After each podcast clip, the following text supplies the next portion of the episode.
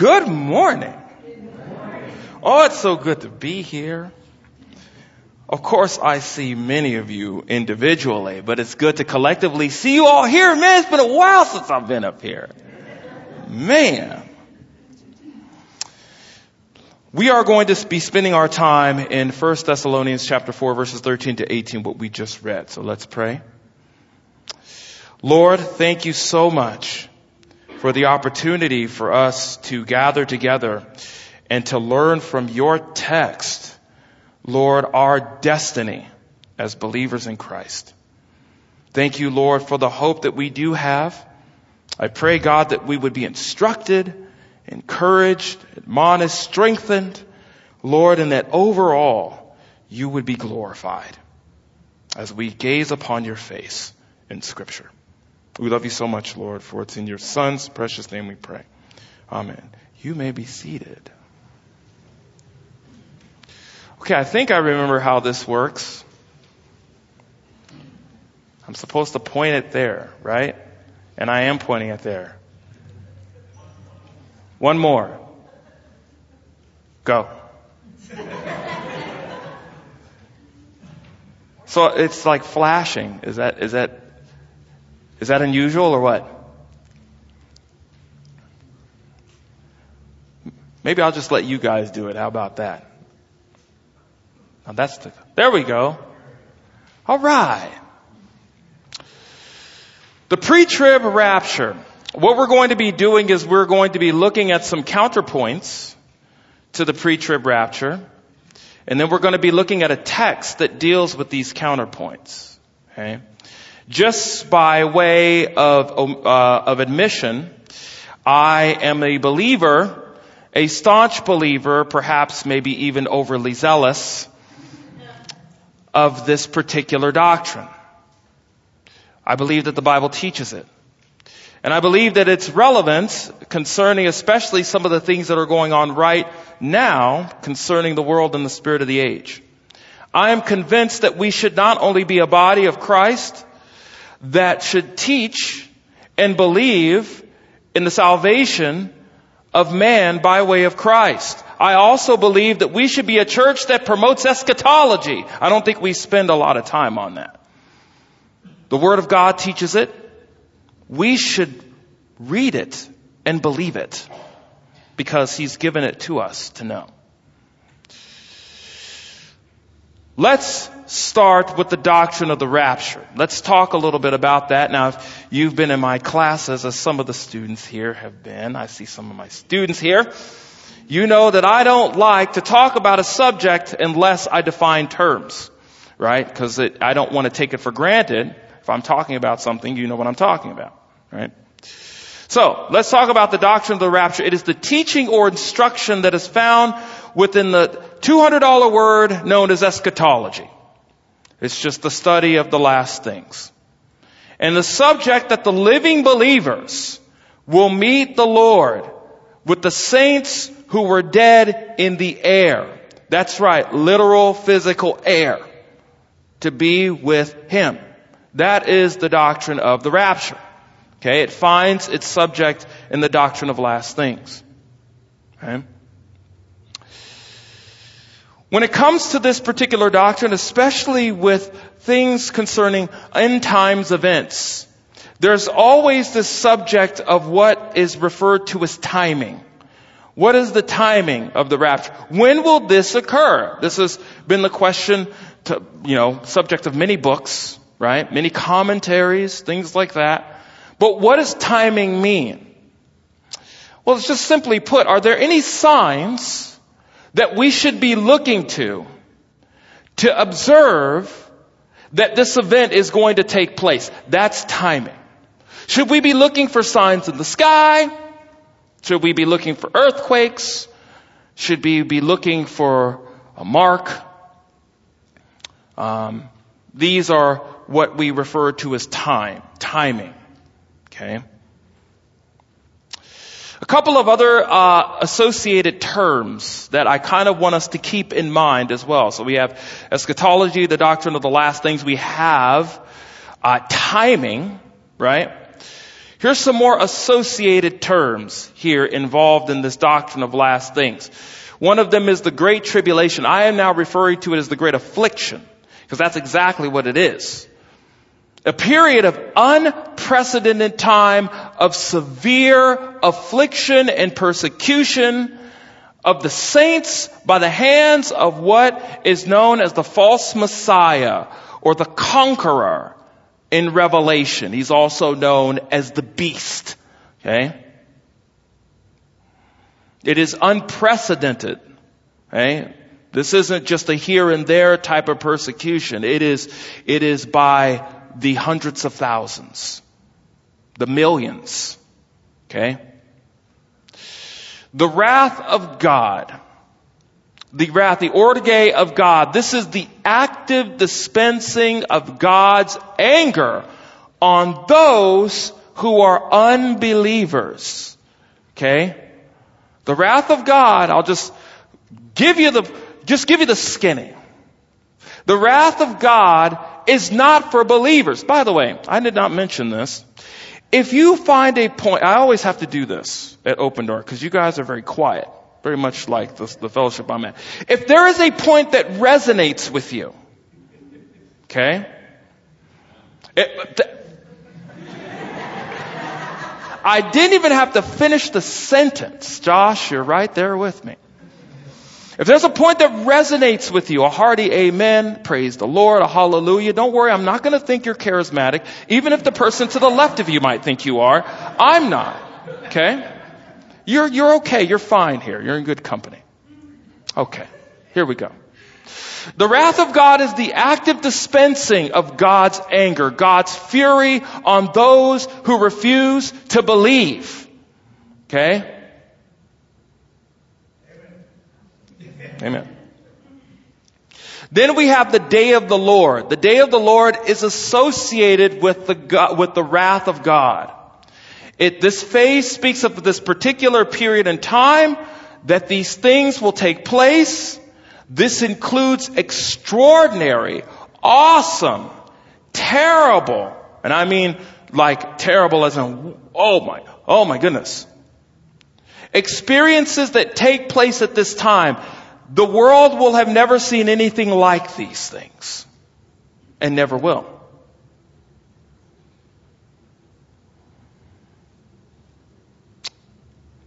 Pre-tribulation. What do I mean when I say pre-tribulation?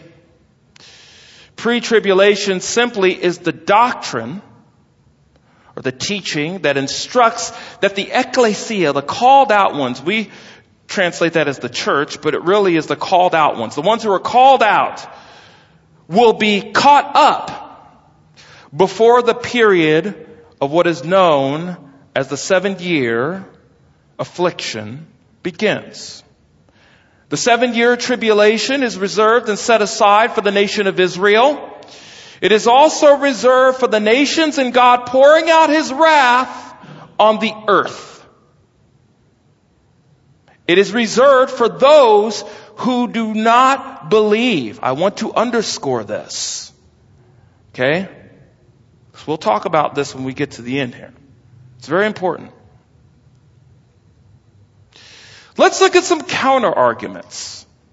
Perhaps you've heard them. Perhaps you hold them. I'm not going to talk about the ones who hold them here, if there are some.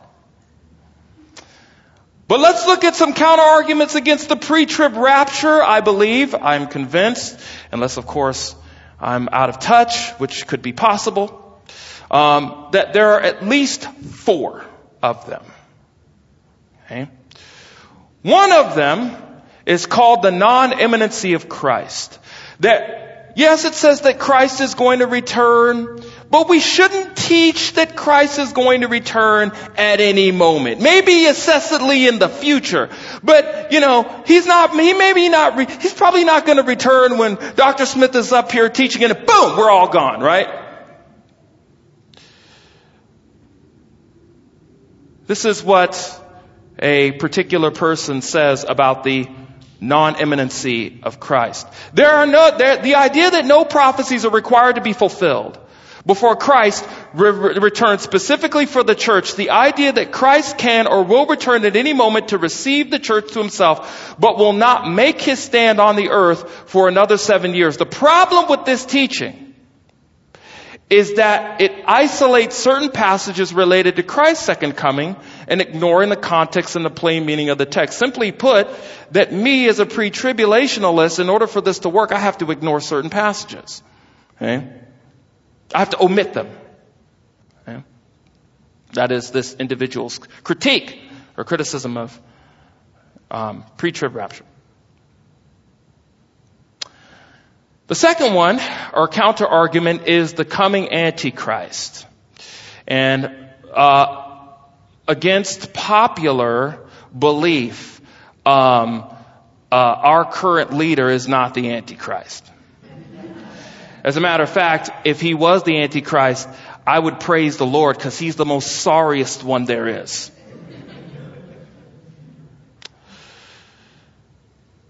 Matter of fact, he's so amazing, he, he probably won't even know if he was the Antichrist.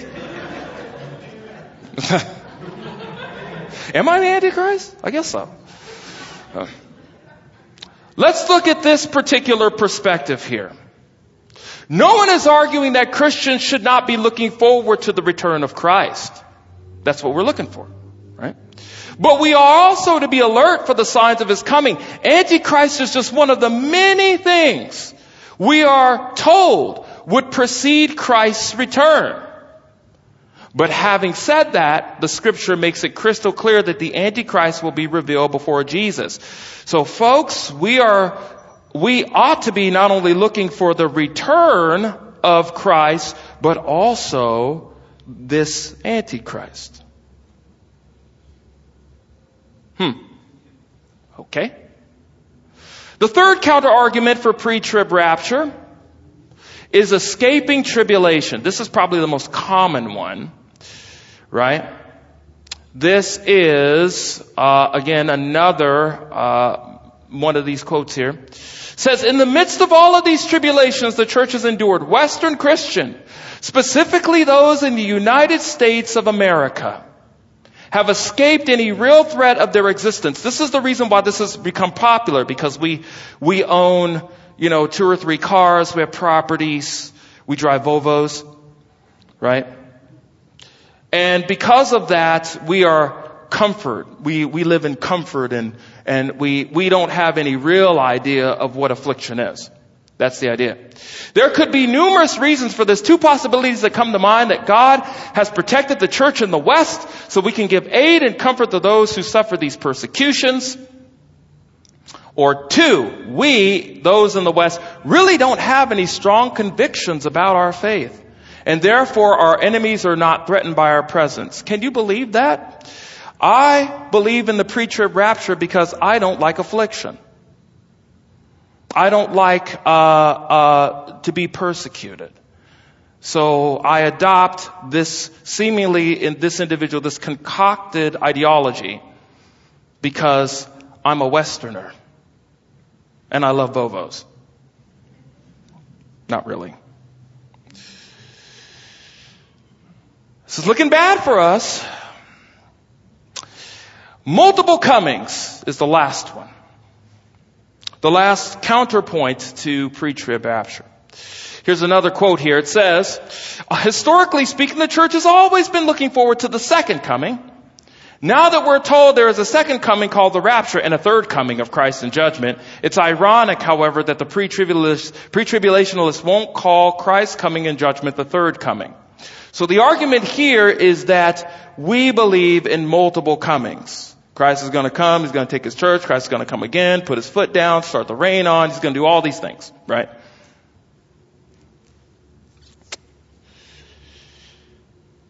I believe that all of these four arguments can be addressed in this passage. All of them. 1 Thessalonians 4. Verses 13 to 18. The one that we just uh, looked at the one that we just uh, all uh, all verbalized together. Let's take a look at it again. Paul, writing to the saints of Thessalonica, okay, says this. But we do not want you to be uninformed, brethren, about those who are asleep, so that you do not grieve as do the rest who have no hope. For if we believe that Jesus died and rose again, even so God will bring with him those who have fallen asleep in Jesus. For this we say to you by the word of the Lord, that those who are alive and remain until the coming of the Lord will not precede those who have fallen asleep. For the Lord himself will descend from the heaven with a shout, with the voice of the archangel, and with the trumpet of God, and the dead in Christ will rise first. Then we who are alive and remain will be caught up together with them in the clouds to meet the Lord in the air. And so we shall always be with the Lord. Therefore comfort one another with these words. Wonderful passage.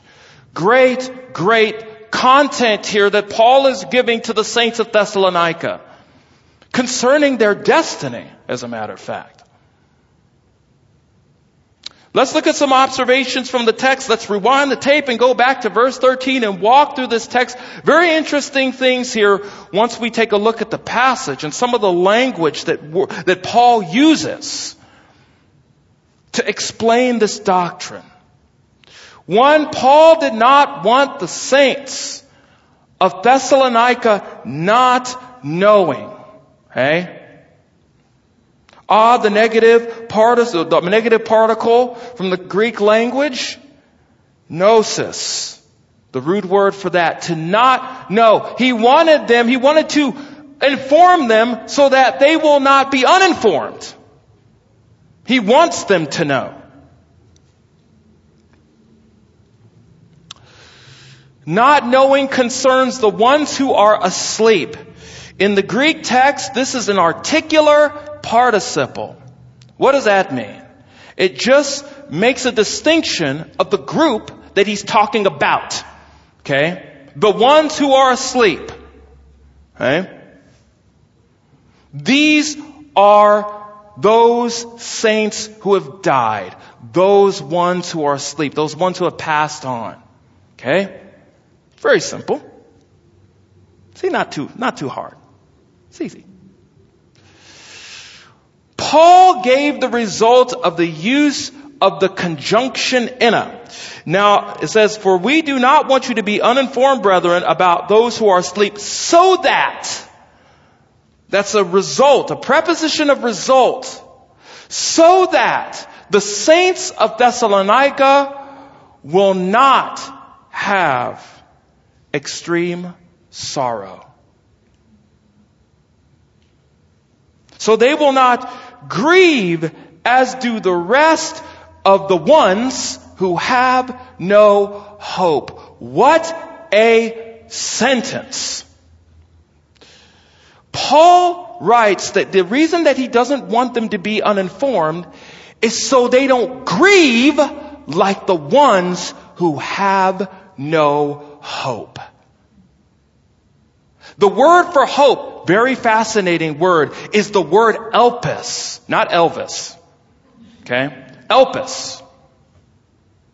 Elpis is a fascinating word.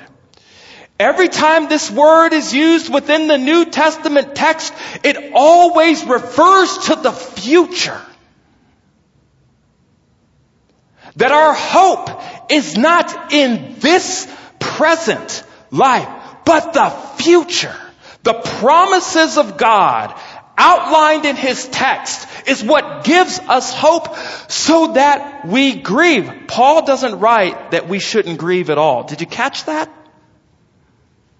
We can cry when those before us go on and we miss them. He says that we grieve with hope. The hope that we will see those who have passed on again. Wow. We're not even two thirds of the way in the passage. We could, we could spend the whole morning talking about this one. Paul pointed to the saints of Thessalonica back to the doctrine and Paul were convinced of this word, pisteuomen. This word means that the doctrines that one is assured of. We are assured of this Folks, we have a hope because we have a living God. Amen indeed. Paul points the saints of Thessalonica back to this in verse 14.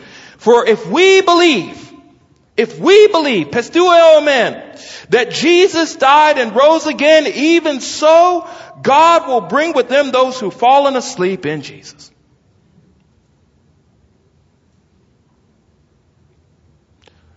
The saints of Thessalonica, Paul points back to the fact that we have a hope that as Jesus died and was resurrected, even so, those who have died in Christ will be resurrected also. Oh, but it gets better. It's so much better. How can it get better? Well, let's read. Paul said that God will bring with him those who have fallen asleep through. That's the instrumental cause, folks.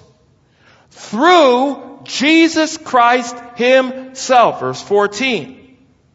For if we believe that Jesus died and rose again, even so God will bring with him those who have fallen asleep in Jesus. Folks, those who have passed on in Christ, they will be with him. This is the information that we have that Paul is writing to the saints of Thessalonica so that we don't grieve like those who have no hope. We have hope. And that hope is out, outlined in the text. Paul affirmed his instruction by the word of the Lord. This is interesting. I don't have, uh, man, I, your, your pastor have to come back and invite me to talk about the word of the Lord. Fascinating text here. I'm not going to get into it just yet though. Okay. But we can say this though, that Paul indeed got this straight from Christ. He didn't get this from some fancy imagination. He didn't get this from, you know, he was kind of thinking and musing, doodling on a, on, a, a piece of papyri. No, no, he got this straight from Jesus, our Lord and Master. He got this from him. Paul affirmed this instruction by the word of the Lord. This means he received it straight from Christ himself. Don't you know what that means? That means this word that Paul is writing is as good as Jesus saying it. Man. I don't know about you, I'm having fun up here. This is amazing. What a text. This information was given to the saints in Thessalonica. It's like he's saying, hey, saints of Thessalonica, look, you can take this to the bank.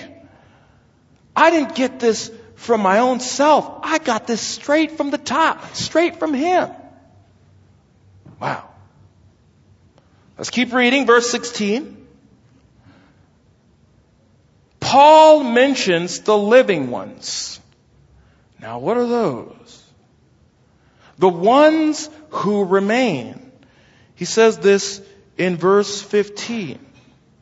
For I say to you by the word of the Lord that we who are alive and remain until the coming of the Lord will not precede those who have fallen asleep.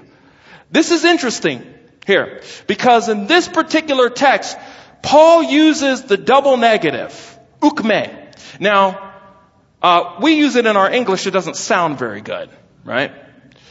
But this is an emphatic. It, they will not, no, never, certainly not, sometimes as it's translated. We will not. The ones who are alive and remain will not precede the ones that are fallen asleep. The ones who have fallen asleep get the fast pass.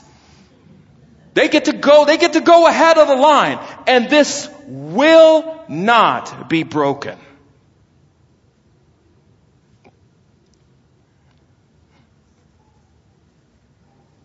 Wow. Uk me will not precede those who have fallen asleep.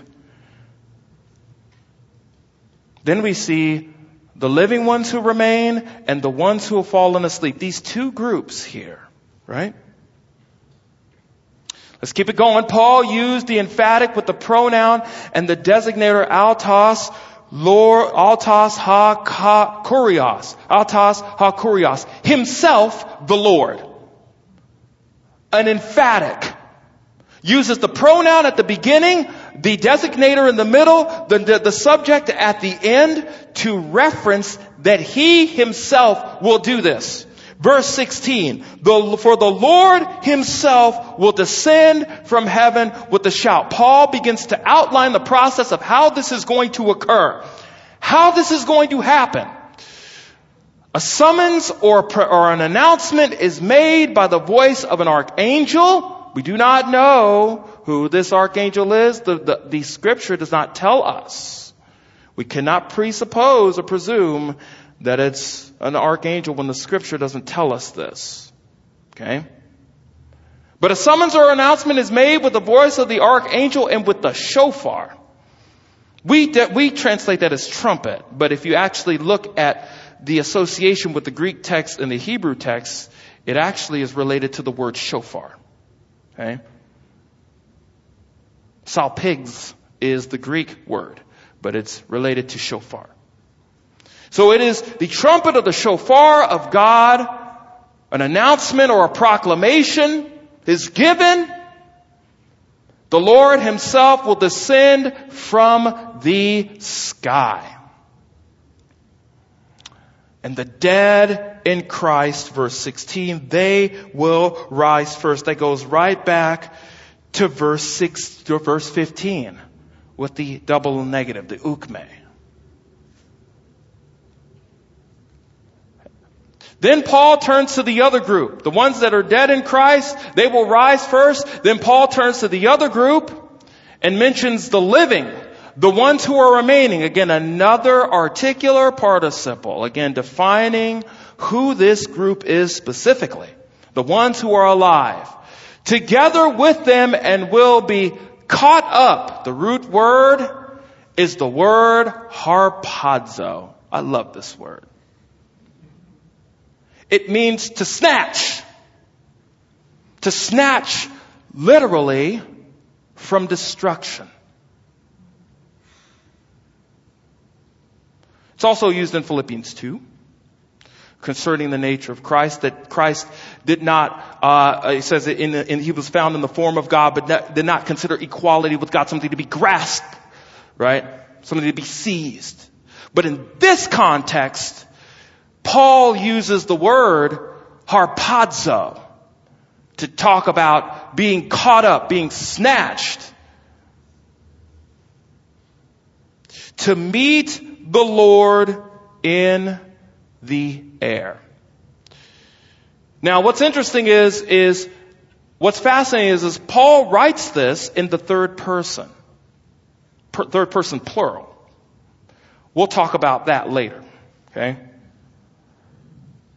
Paul mentioned the clouds. This cloud is associated with the glory of God. If you actually go back and look at all the texts that uh, talk about clouds, it refers to regular clouds too, but mostly when it's dealing with God, it's talking about the Shekinah glory of God. That's really what it's about. And then Paul mentions the location of where the saints of Thessalonica are in Christ. He says, in the atmosphere, verse 17, then we who are alive and remain will be caught up together with them in the clouds to meet the Lord in the air. We going up, y'all. That's pretty neat. I can't do that myself. We are all going up to be with Him in the atmosphere, folks. Again, Paul got this straight from the word of the Lord. He got this from Jesus himself. Paul then stated that those who are asleep and the living ones, the ones remaining will always be with the Lord. Verse 17, and then he wraps it up with verse 18. Therefore, comfort one another with these words. Isn't that fascinating? That when one grieves, that another's law, that another's gone, that this is an imperative.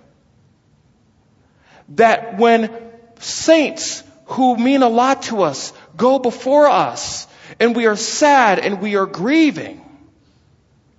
This should be comfort to us. We should remind ourselves of this all the time. Oh, we should be a church of eschatology because that's where our destiny is. Let's look at these, let's return to these counter arguments. Huh? How about that?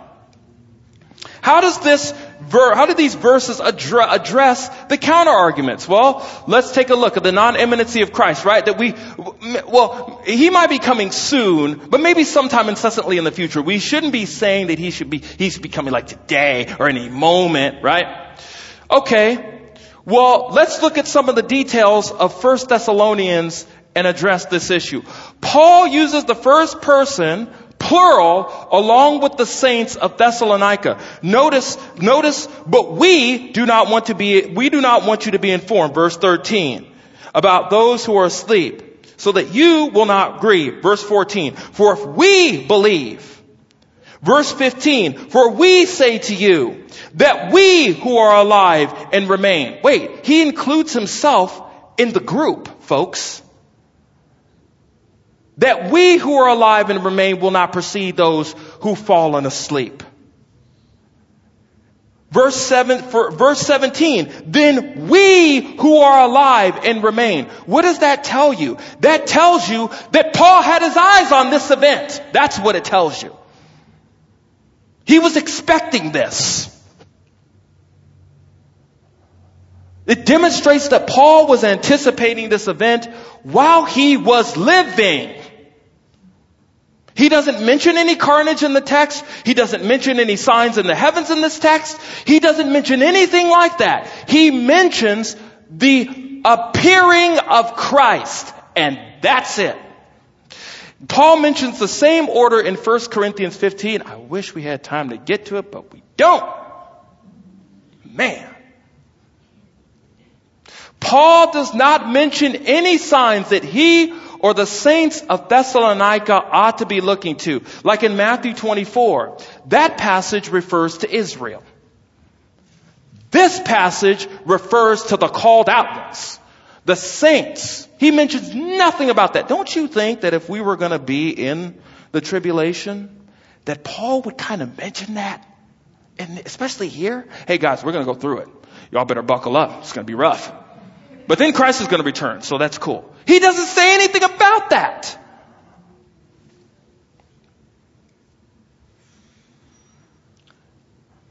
There's no blood and guts language mentioned like in Matthew 24 that is present in this text. By the way, need I remind you, he got this straight from Christ himself. That's important. In other statements, in other epistles, Paul mentions the saints are eagerly awaiting. Eagerly awaiting. This is a really cool word, by the way. Abidechomai. Eagerly awaiting. Standing on your hands and, and, and, and, and kind of going, okay, okay, is it coming? Is it coming? Is it coming? Is it coming? Uh, no, don't, don't laugh. That's exactly what it is. That's exactly what the, I bet you'll remember this word, won't you? Abidechomai. Eagerly awaiting, anticipating. Are we there yet? No, we're not. Are we there yet? No, we're not there yet. Right? We're eagerly awaiting. We find this in various places. Romans chapter 8, verses 23 to 25. And not only that, but we are, by the way, Paul wrote this, but not only that, but we also ourselves, having the first fruit of the Spirit, even we ourselves, grown within ourselves, waiting eagerly the adoption as sons and daughters, the redemption of our body. Eagerly awaiting, apidekomai. Here's another one. For in hope we have been saved. But hope that is seen is not hope. For who hopes for what he already sees? But if we hope for what we do not see with perseverance, we await eagerly. Apidekomai. The context of the passage is not talking about blood and guts, not talking about carnage. It's talking about the redemption of our bodies, the glorification of our bodies. Oh my goodness. How about this one? 1 Corinthians 1 7. Just as the testimony concerning Christ was confirmed in you all so that you are not lacking in any gift as you eagerly await the revelation of our Lord Jesus Christ. By the way, same author, Paul, who wrote Romans and wrote 1 Thessalonians. How about Philippians 3? For our citizenship is in heaven, from which we eagerly wait for a Savior. Same word, apidekomai the Lord Jesus Christ, who will transform our body of lowly condition into conformity with His glorious body. By the exertion of the power that He has even subject all things to Himself. What are we supposed to be looking for? Are we supposed to be looking for signs in the sky? Yeah, one sign in the sky, the appearing of Christ. That sign in the sky. Notice all of these passages here. Paul focuses on the revelation of Christ, the redemption of our bodies. He never mentions any blood and guts anywhere in the passage. Hebrews 9:28. Now, depending on what your persuasion is, some people think that Paul wrote Hebrews, others think that there was another author. I won't tell you what I think because it's not that's not important right now. And so Christ also having been offered once to hear the saints, uh, to bear the sins of many, sorry, will appear a second time for salvation without reference to sin to those who eagerly await signs? Him. Apidekomai. Titus 2. Look at all of these texts, man.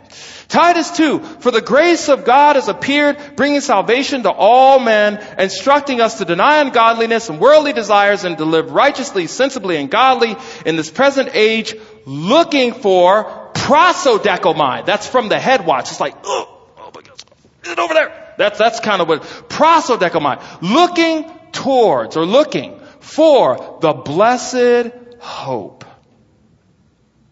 Elpis. And the appearing of glory of our great God and Savior, Christ Jesus. Wow. The word hope and eagerly awaiting are never used considering the Great Tribulation. It's never used. And believers in the epistles, that is the economy of the church, are never told to anticipate signs in the heavens, except for the appearing. Never told to wait for his wrath. By the way, God pours his wrath out on unbelievers. It would be cruel for him to pour his wrath out on those who believe. Because the wrath of God is reserved for those who don't believe. Can't be that one. We are to await at any moment the revelation of Jesus Christ. And by the way, that has implications for how we live as well.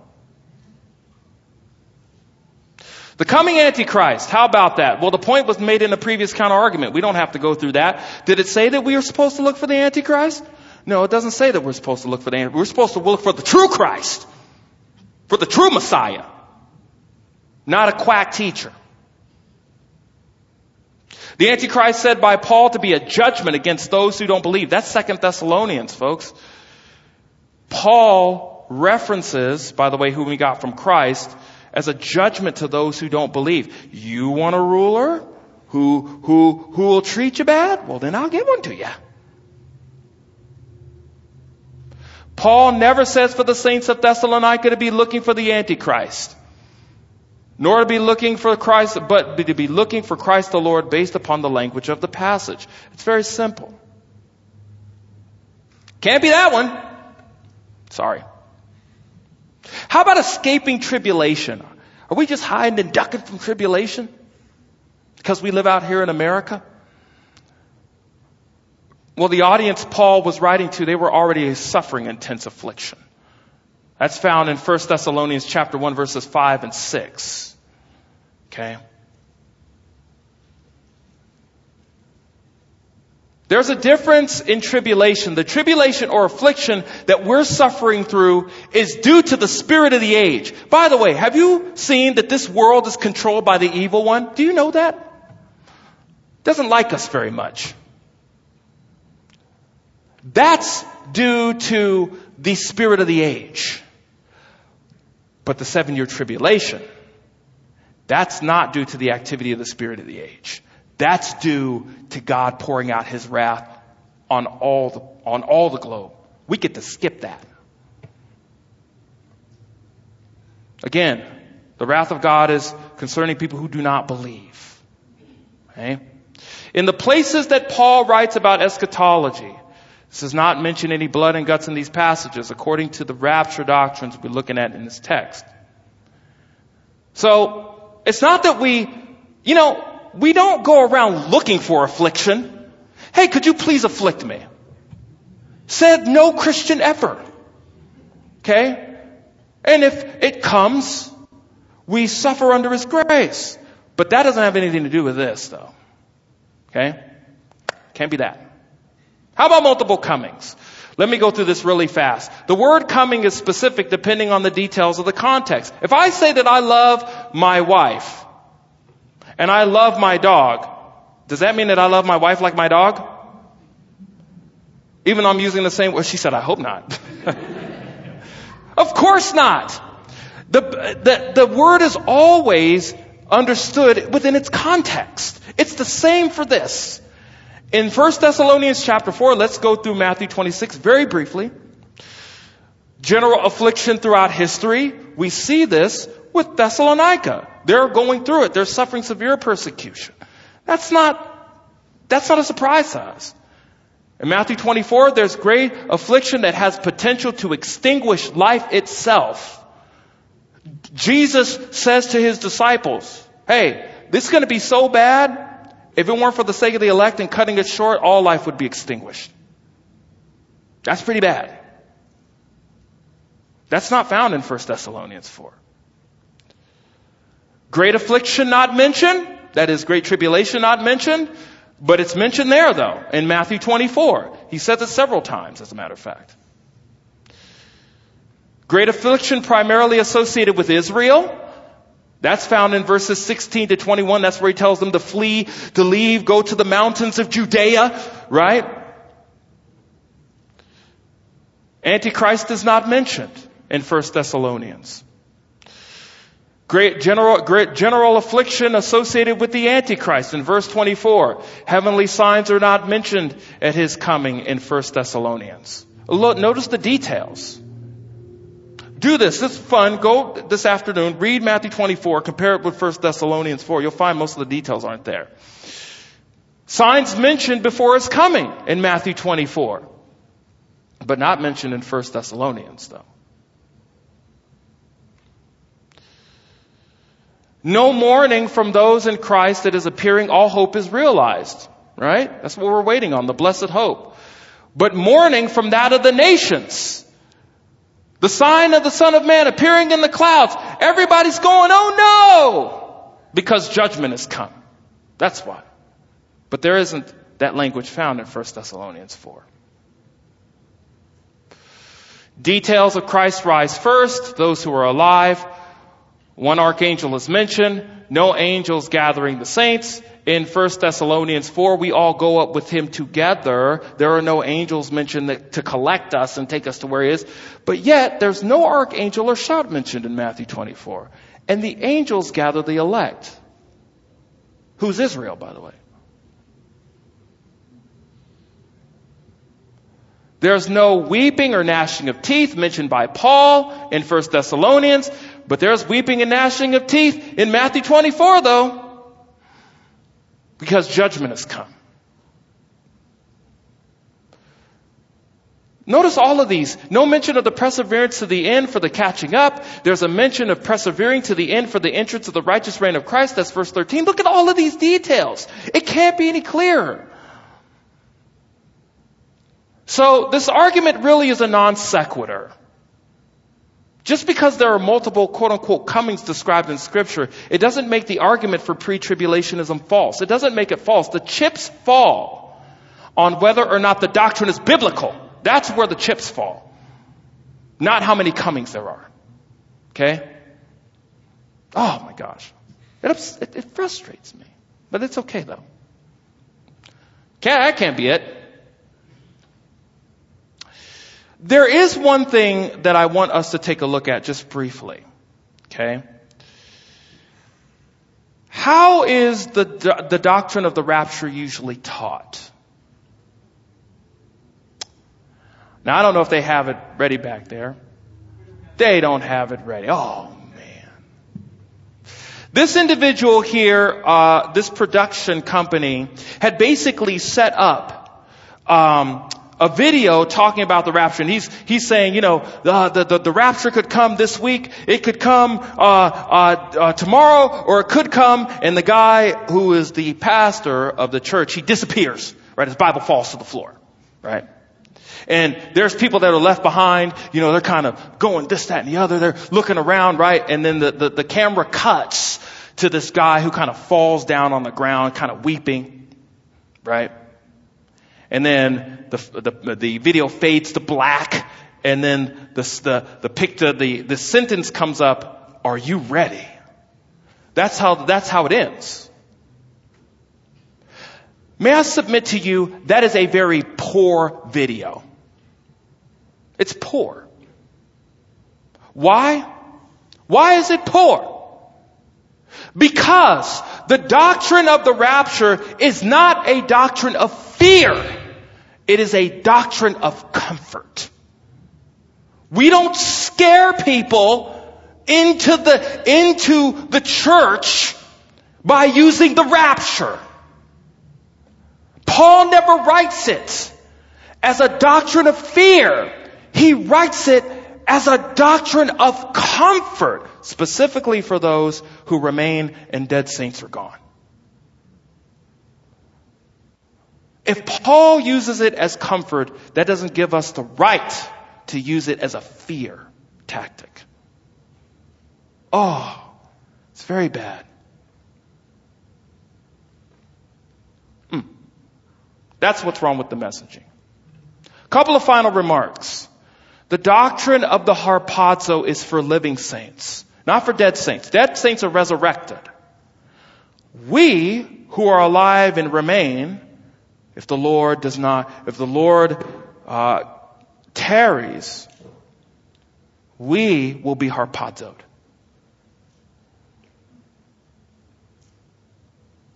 The doctrine of the harpazo is not to be one of fear or terror. It's never to be that. And if I find that you're doing that, you know what I'm going to do. Just kidding. No, actually not really. It is a doctrine of comfort and certainty for the believer. That's what this, this, that's what this doctrine is about. We believe and God has granted us all of these benefits. One withstand, notwithstanding, we don't have to go through the great affliction. That's not for us. As a matter of fact, we are saved from that. Not just from the lake of fire but from that period. Grace and peace to all of you. Don't throw rocks at me just yet. Wait till I get down first. Okay? Wait till the service is over. Let's go ahead and pray. May you be encouraged, dear brethren and sisters, concerning the grace of our Lord Jesus Christ and his relation to his appearing. Let's pray. Lord, thank you so much for your encouragement to us. Lord, that this doctrine is not for us to avoid uh, as us as Western civilization or Americans. I understand why that argument's made. But Lord, this has everything to do with your glory. Not, not anything else. I thank you so much, Lord, that we do not have to suffer your wrath. We do pray for those who do not believe. Oh Lord, that they would come to the grace and knowledge of our Lord Jesus Christ so that they may not face this. if it comes. We thank you so much, Lord, for your encouragement given to us. May we continue, Lord, to be sharpened and strengthened by your word for your glory, for it's in your Son's name. Amen.